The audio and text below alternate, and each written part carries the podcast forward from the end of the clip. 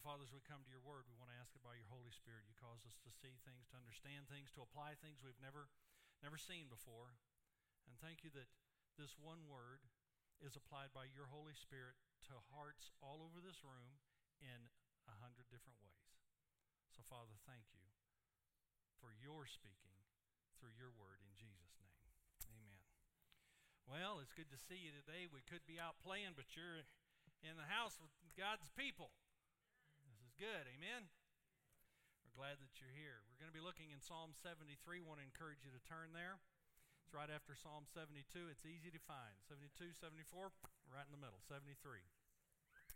And um, if you have your YouVersion app, you can look in there, and there's a Bible under the chair in front of you. One of them uh, help that'll help. Psalm 73. There are 150 psalms. 50 of them we do not know who wrote them. 72 of them were written by David. And then the next highest number of known authorship is this dude who wrote 73. And we're going to start in verse point 5, verse 1 half. We're going to look at the header of the chapter that says, A psalm of who? This guy wrote 12 of the psalms. Asaph was an amazing man. He was one of three worship leaders that David set in place at the tabernacle that he had in the courtyard of his own palace, apparently. Had 24 hour a day worship going on seven days a week, upwards of 30 years.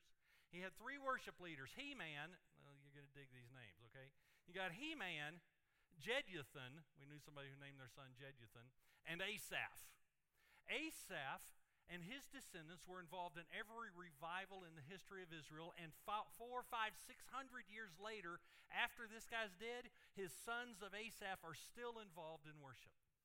Even in Nehemiah, all the way at the end, at the restoration, the sons of Asaph are still listed as being a major part of the worship of Israel. Now, look, I'm a direct descendant of John Rolfe and Pocahontas. Now, do you know what that'll get me at Denny's? With a buck fifty, it'll get me a half a cup of coffee. Nobody cares. Half of this room's probably related to them. You know how many people have ever asked me how to plant tobacco? Nobody. You know who's ever in, introduced me to the Queen? Nobody. Just about the exact same amount of distance from those ancestors of mine to Asaph and the sons of Asaph, they were still involved in worship. This man was an amazing man. And these three, it would be kind of like having Chris Tomlin, David Crowder, and Darlene Zschech all in charge of worship together. So he starts in Psalm 73 1. He says, Truly, God is good to Israel, to those who are pure in heart. Let's start with what we know. That's what Asaph is saying. Let's start, truly, truly, we know that God is good to Israel. And Moses, when he was praying on the mountain, was overwhelmed by the presence of God. He prayed in Exodus chapter 33, Please show me your glory. And the Father answered, God answered and said, I'll make all of my goodness pass before you, and you will and will proclaim before you my name, the Lord. Folks, the glory of God is his goodness, his goodness is his glory. And Asaph is letting us know Truly, God is good to Israel. David tells us in Psalm 119, verse 68, You are good, and everything you do is good. Teach me your statutes. And friends, until we recognize the eternal goodness of God and the eternal goodness of everything that He does, we will never be able to rightly and fully understand His Word. As long as we're thinking He's mad at me, He's out to get me, He's just waiting for me to show up so He can whap me a good one, we're not going to understand His Word. And Asaph says, Truly, God is good to Israel. And especially we see that, we know that He's good to those who are pure in heart. And then verse 2, but as for me. Now we have a lot of as, but as for me's in the Bible. What's the most famous, most popular, but as for me verse you can think of? But as for me and my house, we will serve. Joshua 24, 15. There are a lot of but as for me's. Psalm 26, 1. But as for me, I shall walk in my integrity. Micah 3, but as for me, I, I, am filled with power with the Spirit of the Lord. Micah 7, I will look to the Lord, I will wait for the Lord of my salvation, and God will hear me. There are a lot of good, but as for me's. And here's one of the things that I really like about the Bible is his extreme honesty. But as for me, Asaph, the worship leader, the popular one, the well known one, the one who everyone looks to, my feet had almost stumbled, my steps had nearly slipped. For I was envious of the arrogant when I saw the prosperity of the wicked. Is it okay for the preacher to be frustrated with God?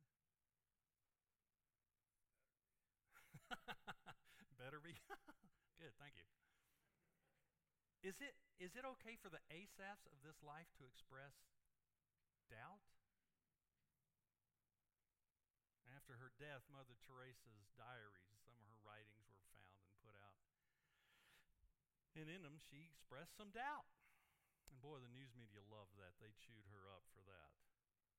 How can the one who's supposed to be teaching such certainty, the paragon of certainty, express doubt? But, friends, it is as impossible to have faith without doubt as it is to have courage without fear. It is as impossible to have faith without doubt as it is to have courage without fear. And there are a lot of people who don't believe. I get it. Okay. I can, I can understand it. And Asaph is dealing with some very real issues that have brought up some honest doubts. And if we cannot be honest with our doubts, how are we ever going to increase in our faith? They call him Doubting Thomas. And when Jesus said, Put your hand in my side, put your hand in the palm of my hand, what did Thomas do? It never says that he touched Jesus. It never says that he put his hand there. What it does say is that he became the first to confess that Jesus is Lord in John chapter 20 when it says, My Lord and my God. We call him Doubting Thomas, but he's the first to confess Jesus is Lord. and let's be honest how many times have you ever wondered if it's worth the pain? If real life transformation is worth the difficulty? If I'm going through all this stuff and then when I die, I wake up dead after all?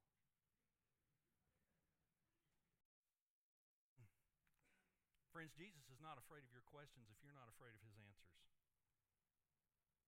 And again, let's be honest. How many times have you looked at the lives of those around you who do not believe in Jesus and thought, they have it easier than I do? They have a lot better off than I do, and they don't even know Jesus. Have you ever been envious of the arrogant when you saw the prosperity of the wicked? If you have, then you can find yourself in this chapter. Have you ever told me, God, if you gave me, if you gave me that money, I would I would serve the kingdom with it. If you gave me that swimming pool, I would use it as a witnessing tool. I would give the scraps of my filet mignon to the poor. God, if you just gave if you just gave me what those terrible people over there have, I would show them how to use it rightly. Have you ever equated ease of life with evidence of God's favor? If God favors me, then I have an easy life. And then you look at lost folks who have an easy life, and you go, Well, I'm, my life's not as easy as theirs. Maybe God's not favoring me after all. If we're going to equate ease of life with God's favor, do we really have the gospel in mind here? Because Asaph is saying, I was envious of the arrogant when I saw the prosperity of the wicked. I don't get it. I'm suffering here, and it has caused my feet to almost stumble and my steps to almost slip. Listen to what he says in verse 4. Here's some of their the ease they have. They have no pangs until death. Their bodies are fat and sleek. That's back when it was cool to be fat.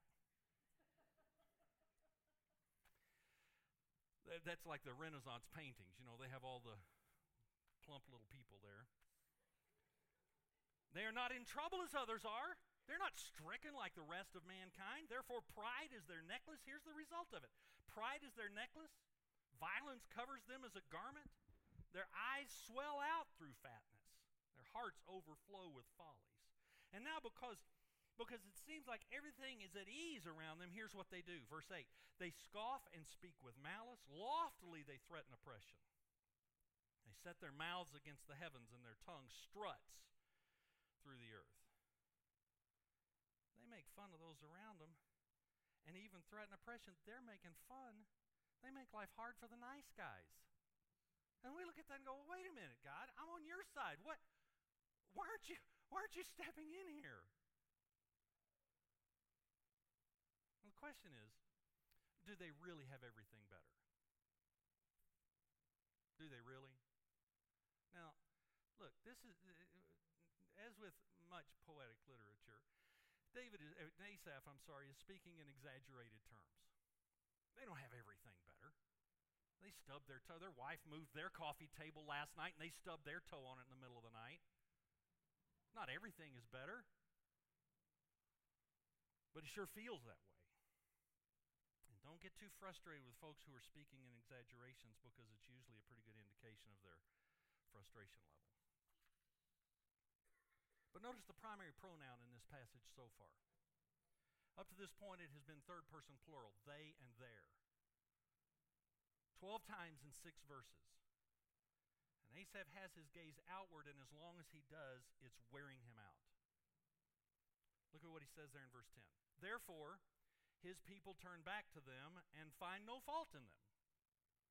Now, there's controversy over the translation of this verse. There are some who say that this is talking about God's people turn look at the wicked and say, well, maybe there's no fault in them after all. There are a few who are saying that. Maybe maybe sin's all right. Maybe it's not all that bad. And certainly we have plenty of that in our day. But friends, when the church minimizes sin in deference to those around them, the church has their focus in the wrong place. But what this is more likely talking about is that the arrogant have surrounded themselves with other folks who are just as arrogant as they are. And you're referring to those people who are in agreement with them, who, while, look there in verse 9, they set their mouths against their heaven and their tongue struts through the earth. Here's what they say. Look in verse 11. How can God know? Is there knowledge in the Most High? They claim that God's blind, He's ignorant, Therefore, they can do as they please because God is either unable or unwilling to do anything about it. They have surrounded themselves with people who agree with everything they agree with. And, friends, when all of the voices around you agree with everything you have to say, you need some more voices around you. That great theologian of the faith, my daughter in law, Natalie, said, I don't know where she got it, but I got it from her, so Natalie gets credit for it. If your God hates all the same people you hate, you have created an idol. Now, that's a good line, isn't it? Well, let's add a corollary to that. If your friends all have the same complaint about God that you have, you've created a religion. And here's his conclusion of the assessment of the wicked there in verse 12. behold, these are the wicked. Always at ease, they increase in riches. And now he turns to his personal frustrations. He's made observations of the ungodly, and now here's how he feels about it. Look there in verse 13. All in vain have I kept my heart clean and washed my hands in innocence. You ever said that one? What have I done this for? What have I what have I paid this price for? These are two of the things that are listed in Psalm 24 as requirements to make it. Who shall ascend to the mount of the Lord? Who will come before his holy assembly? Those, Psalm 24, 3 and 4, who have clean hands and pure heart. And he just said, In vain, in vain I have done these two things. I'm getting nothing out of it. Well, this is a sad state to be in. Have you ever wondered what's the point? In Matthew chapter 5, Jesus assured, Blessed are the pure in heart, for they will they will see God. Listen, not only in the certainty of eternity, but when you're driving down the road looking at creation. When you recognize the provision that only He can provide, because He's the one who gave you the ability to do what it is you're doing.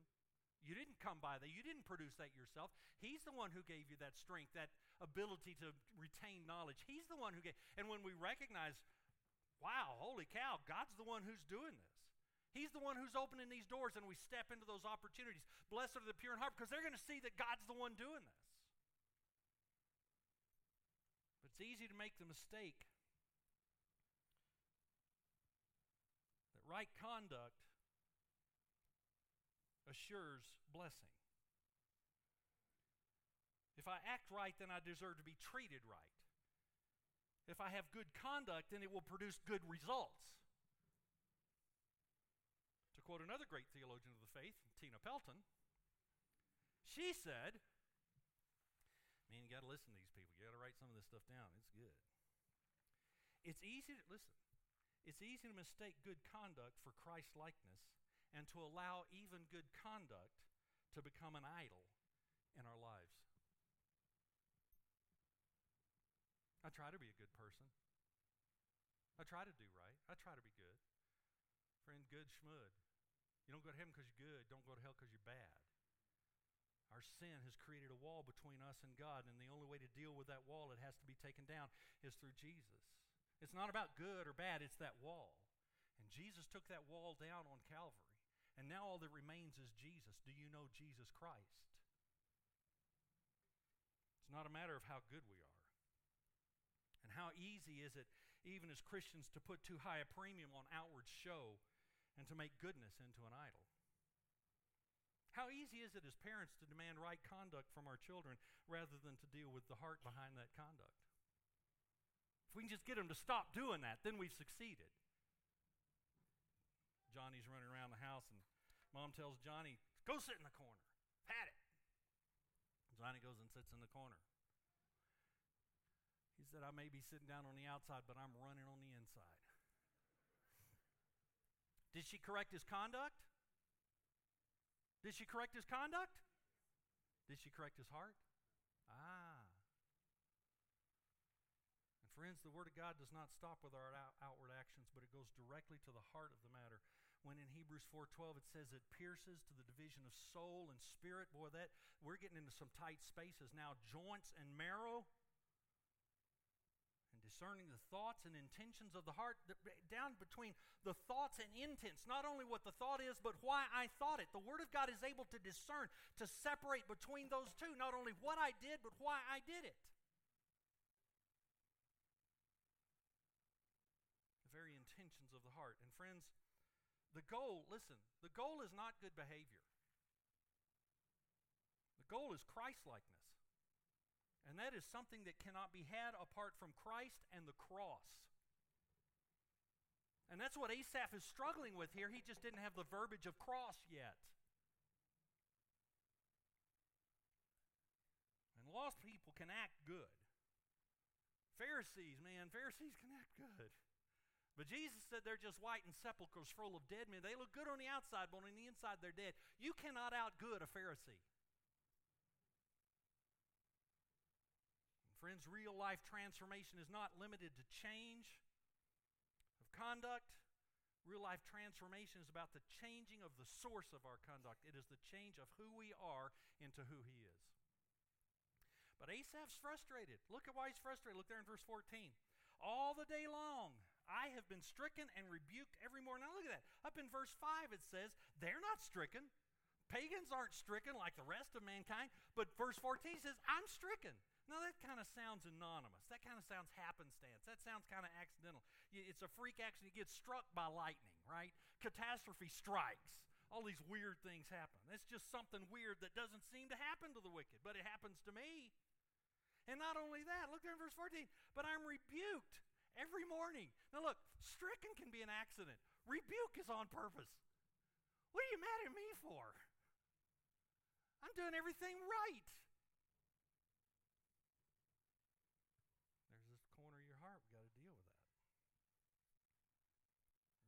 implies that God himself was afflicting Asaph with the difficulties. God was easy on the wicked. They're not stricken, but he's hard on Asaph. I deserve better than this. I've tried so hard to be good. I haven't cheated on my taxes, but I got audited. I don't lie at work, but they got the promotion. After all the things I do for you, God, it just isn't fair. And to quote the great theologian of the faith, Karen Brown, how you like my quotes for the day? Her statement was, oh, oh, he never said he is fair.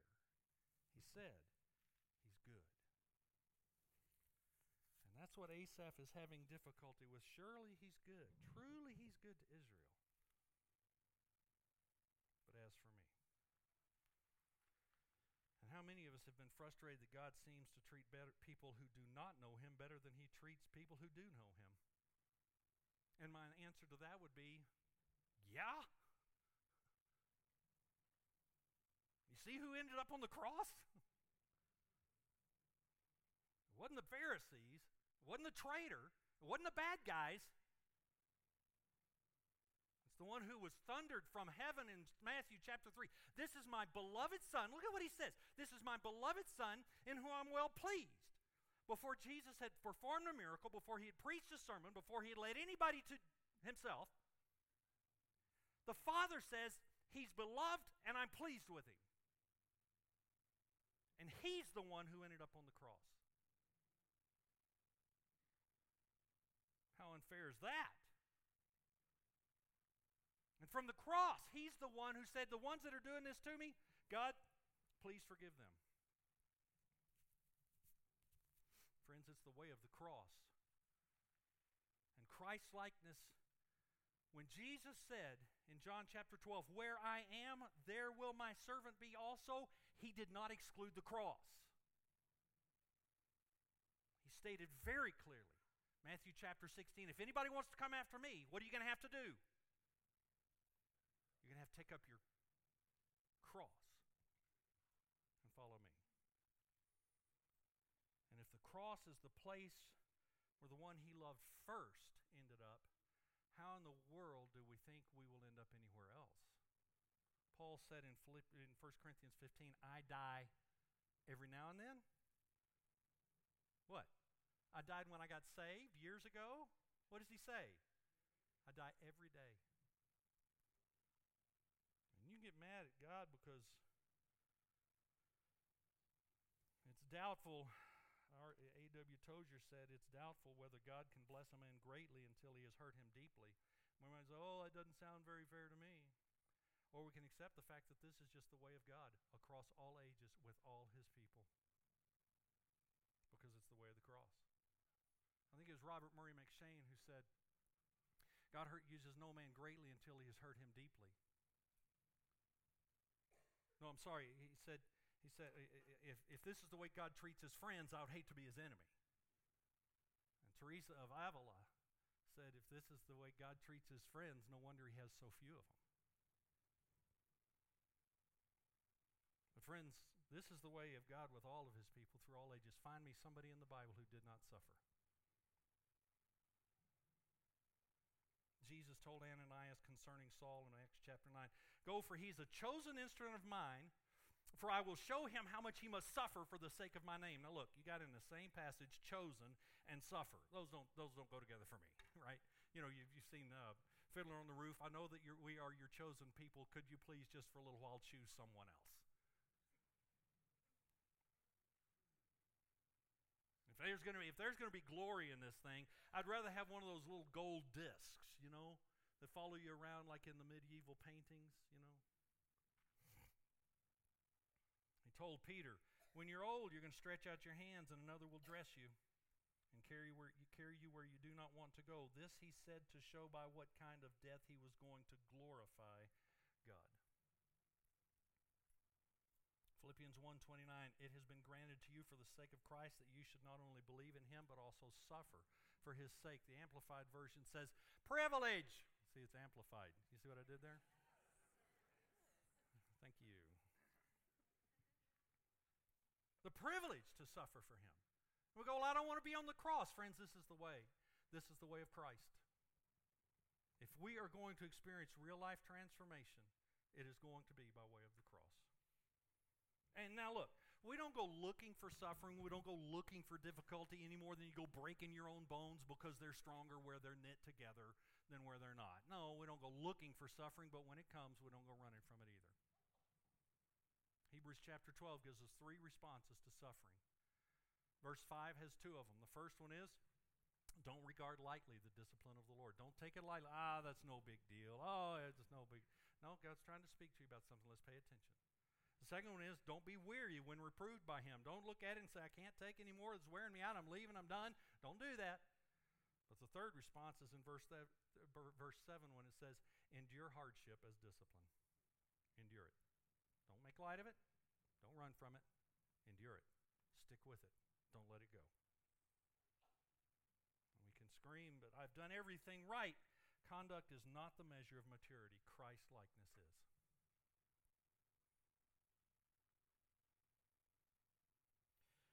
And when he's faced with this dilemma, look there in verse 15. He wants to talk with someone. If I had said if if I had said I will speak thus, I would have betrayed the generation of your children. He's in a real dilemma because he doesn't want to do damage to God's people. If I had talked about this, I would have caused someone else to stumble. But look in verse 16. When I thought how to understand this, it seemed to me to be a wearisome task. This is killing me here. What am I going to do with this? Spurgeon said, Poor Asaph, he questions the value of holiness when its wages are paid in the coin of affliction. Who am I going to talk to? Here's what he does. Look in verse 17. Until I went into the sanctuary of God, then I discerned their end. Who's, who is Asaph frustrated with here? Who is Asaph frustrated? He's frustrated with God. Why are you allowing these things? He's frustrated with God. So who does he go talk to? If you're angry with me and you want to stay angry with me, there are at least two people you should not talk to. Okay? If you're angry at me and you want to stay angry at me, don't come talking to me and don't talk to anybody that likes me. Okay? Here's what you do. If you want to stay angry at me, you go talk to somebody who doesn't like me, and I can give you a long list. Somebody I've done something stupid to, I can give you a longer list. And be sure they haven't come and talked to me either because I might have apologized to them, and that's going to ruin your whole conversation. If you're mad at somebody, you want to stay as far away from and talk to everybody else that's mad at them as virtually possible, especially if they're mad at them for the same reason you're mad at them. That way you can all be in agreement together. Don't talk to anybody who might have a different opinion or experience. And friends, if you're mad at God and you want to stay mad at God, same holds true. But here's his invitation. If you want if you want to understand, he said he said it's the glory of God to conceal a matter. It's the glory of kings to search it out. It's the glory of God to conceal a matter. It's the glory of kings to go, what in the world? What, where, where is this thing? And then he said, If you search for me, I will be found by you. He's going to play hide and seek with you and leave his toes sticking out of the closet door every time because he wants to be found by us, but he wants to engage with us. He invites us to engage with him. He's the one in Isaiah 1 who said, Come now, let us reason together, says the Lord. Let's reason this thing. That means to be reciprocal, to argue in the classical sense. You present your argument, I'll present. Let's talk this thing through. And in verses 13 through 17, as long as Asaph is frustrated with God, the primary pronoun is I. I. And friends, here's his conclusion.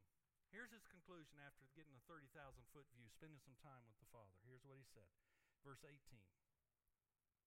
Truly, you set them in slippery places, you make them fall to ruin.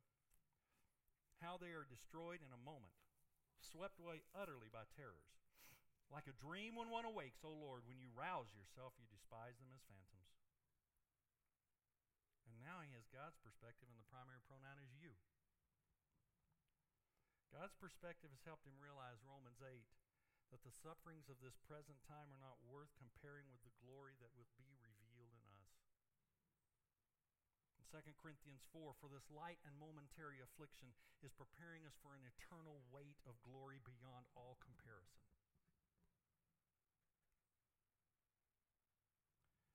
And Asaph has a confession to make. Look at what it says there in verse 21.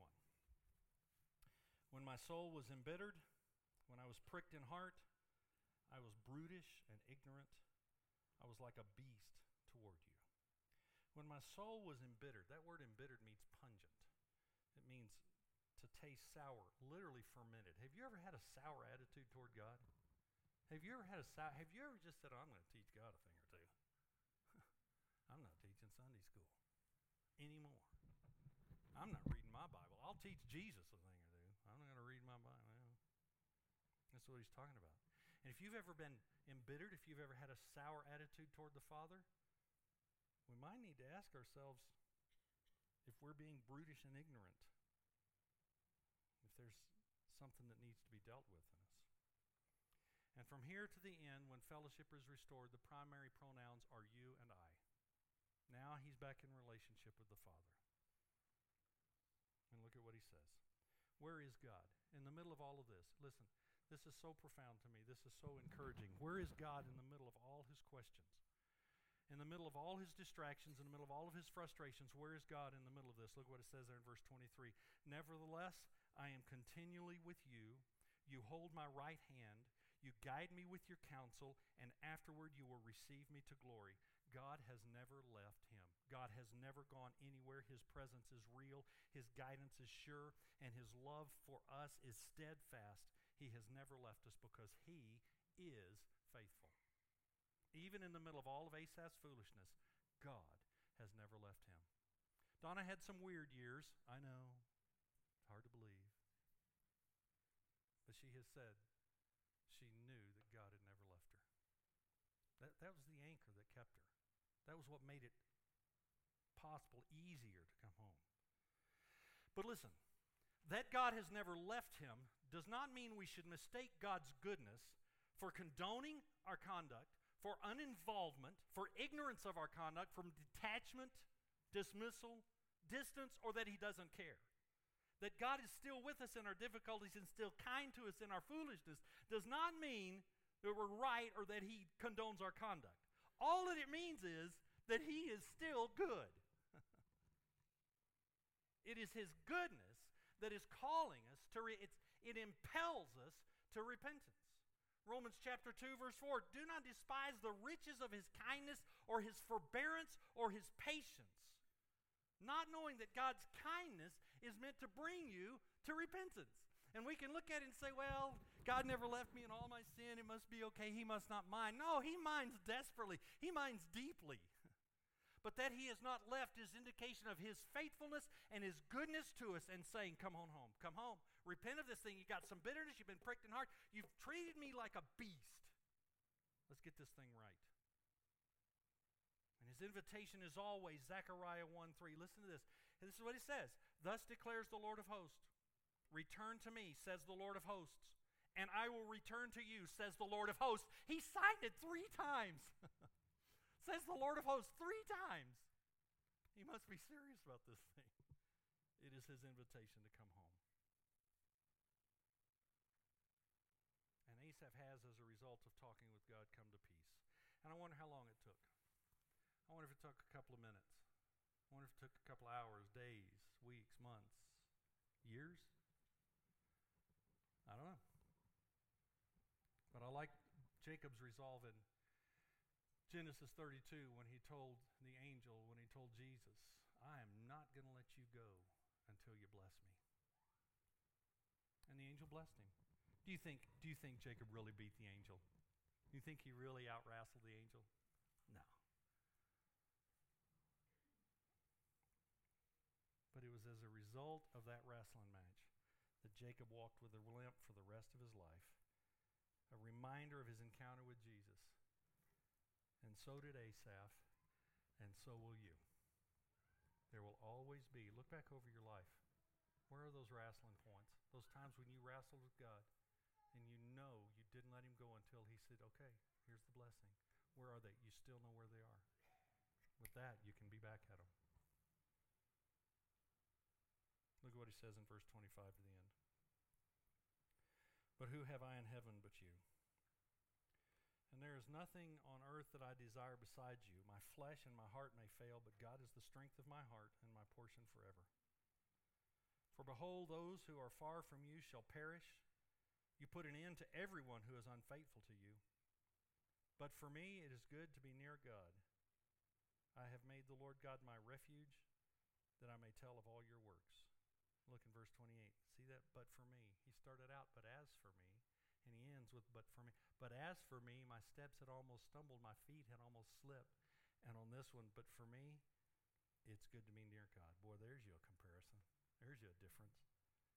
Compare that with verse 13. All in vain have I kept my heart clean and washed my hands in innocence. He has, he has had an encounter with God.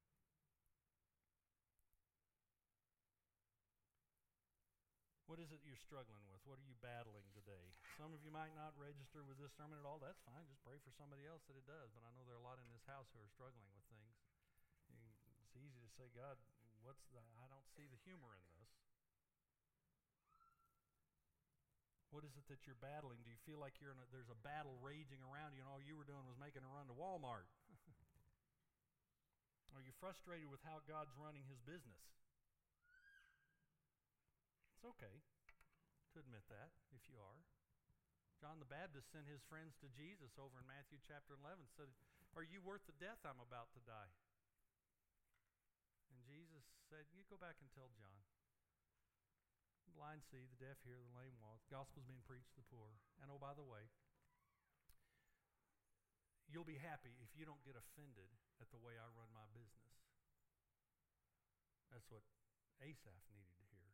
Blessed is he whosoever is not offended in me. And that there is a blessing for not being offended means it is possible to be offended. And if you find yourself in verse 22 being brutish and ignorant, being a beast toward God, you might want to consider the possibility of being stuck in verse 21, having a soul that's embittered and being pricked in heart. Asaph found there's only one he can talk to, and that was verse 17 I went into the sanctuary of God. So, what are your hurts, questions, fears, desires? What are your frustrations? What do you see going on in your life that you go, well, it wasn't supposed to turn out like this? I would like to give you an opportunity to just talk with God about it. I'm going to give you an opportunity to come up to the altar and kneel up here. I'm going to give you an opportunity to kneel at your chair. Just stand. We're going to stand here in a minute and just close your eyes and say, God, we need to talk about some things. Now, make an appointment. I'm going to talk with you this afternoon. I'm going to talk with you tomorrow. I'm going to talk with you sometime soon. But God, we got to talk. And his invitation to you is just as sure as it was to Zechariah in chapter 1. Thus says the Lord, Return to me, says the Lord, and I will return to you, says the Lord. That's his invitation. And friends, no matter the difficulty, no matter the difficulty, no matter the heat of the furnace, no matter the strife that you're going through, no matter how stricken or rebuked you feel, where's God in all this? Still, you've never left me. Your right hand holds me and you guide me with your counsel, even in the middle of our foolishness, in the middle of our questions. Got a song. Let's stand together and we'll look at this. If you want to, you want to kneel, let's just take care of some things with God and see what He says to us. Well, the flames are getting hotter as I knew someday they'd be. But in the hands of a loving Father, He is refining me perfectly and the fire consumes not my person, it's burning away the impurities. It's his way of saying, I love you, but how strange it is to me. Oh, to be in the furnace once again, the heat is so strong and it's so hard to stand I'm thirsty for some water, and I'm hungry for a friend. I know I'm being tested, but it feels like I'm being condemned in the furnace again.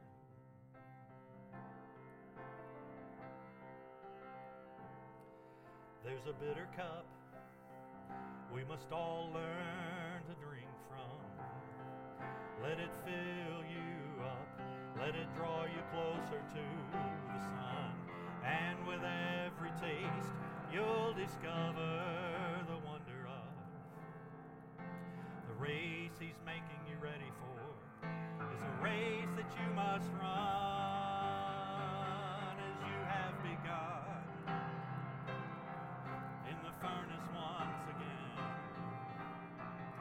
the heat is so strong, it's so hard to stand.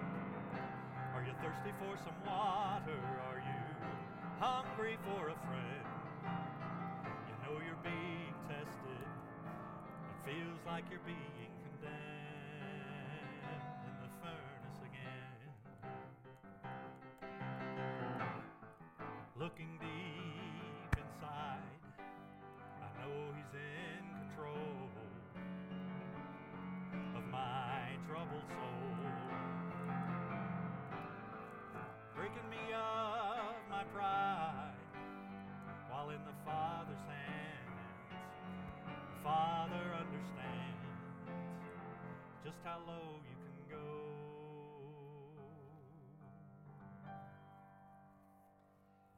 I don't know why I'm in this situation, except God has put me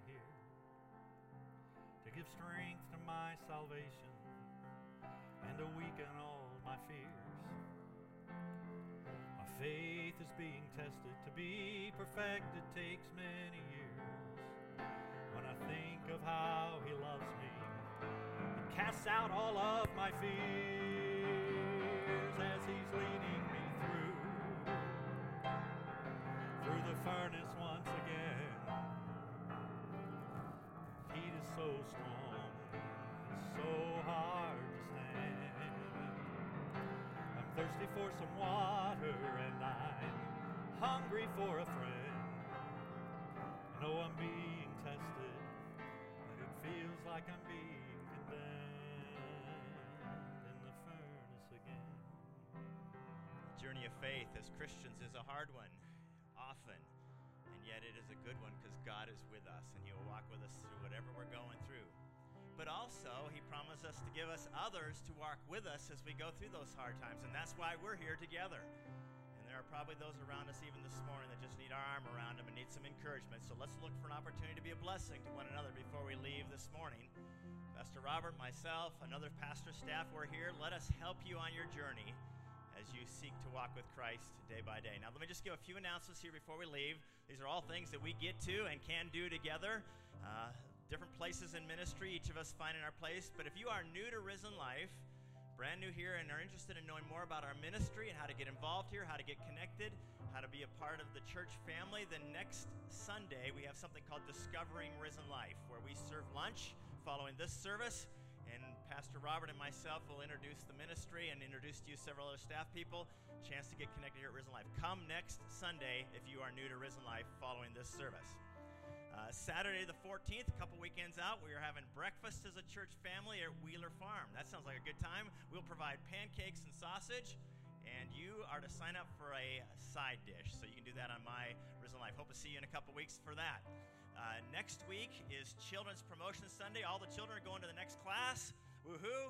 And the Edge Ministry for 6th and 7th grade is kicking off their new year, um, and that is next Sunday. In fact, the first Wednesday night that the Edge 6th and 7th graders meets is on Wednesday, September 11th. Community group leaders, a lot going on. Community group leaders, if you're one of those or interested in being one of those, next Sunday following this service, there is a meeting for you. And then, here is the exciting news. We get to introduce a couple new people to our church family. This is Nora Rose and Wesley Dwayne. At least that's their names. And the pictures are coming, hopefully. If not, anyway, they are born to Caleb and Kelly Townsend, and we are so excited. We want to congratulate them on their new twins. Woohoo! Yeah. Let's welcome them to the church family. All right, it's been good to be together. Let's be a blessing to one another. We are a church family. Go and be a bright light for Christ this week. Have a great week.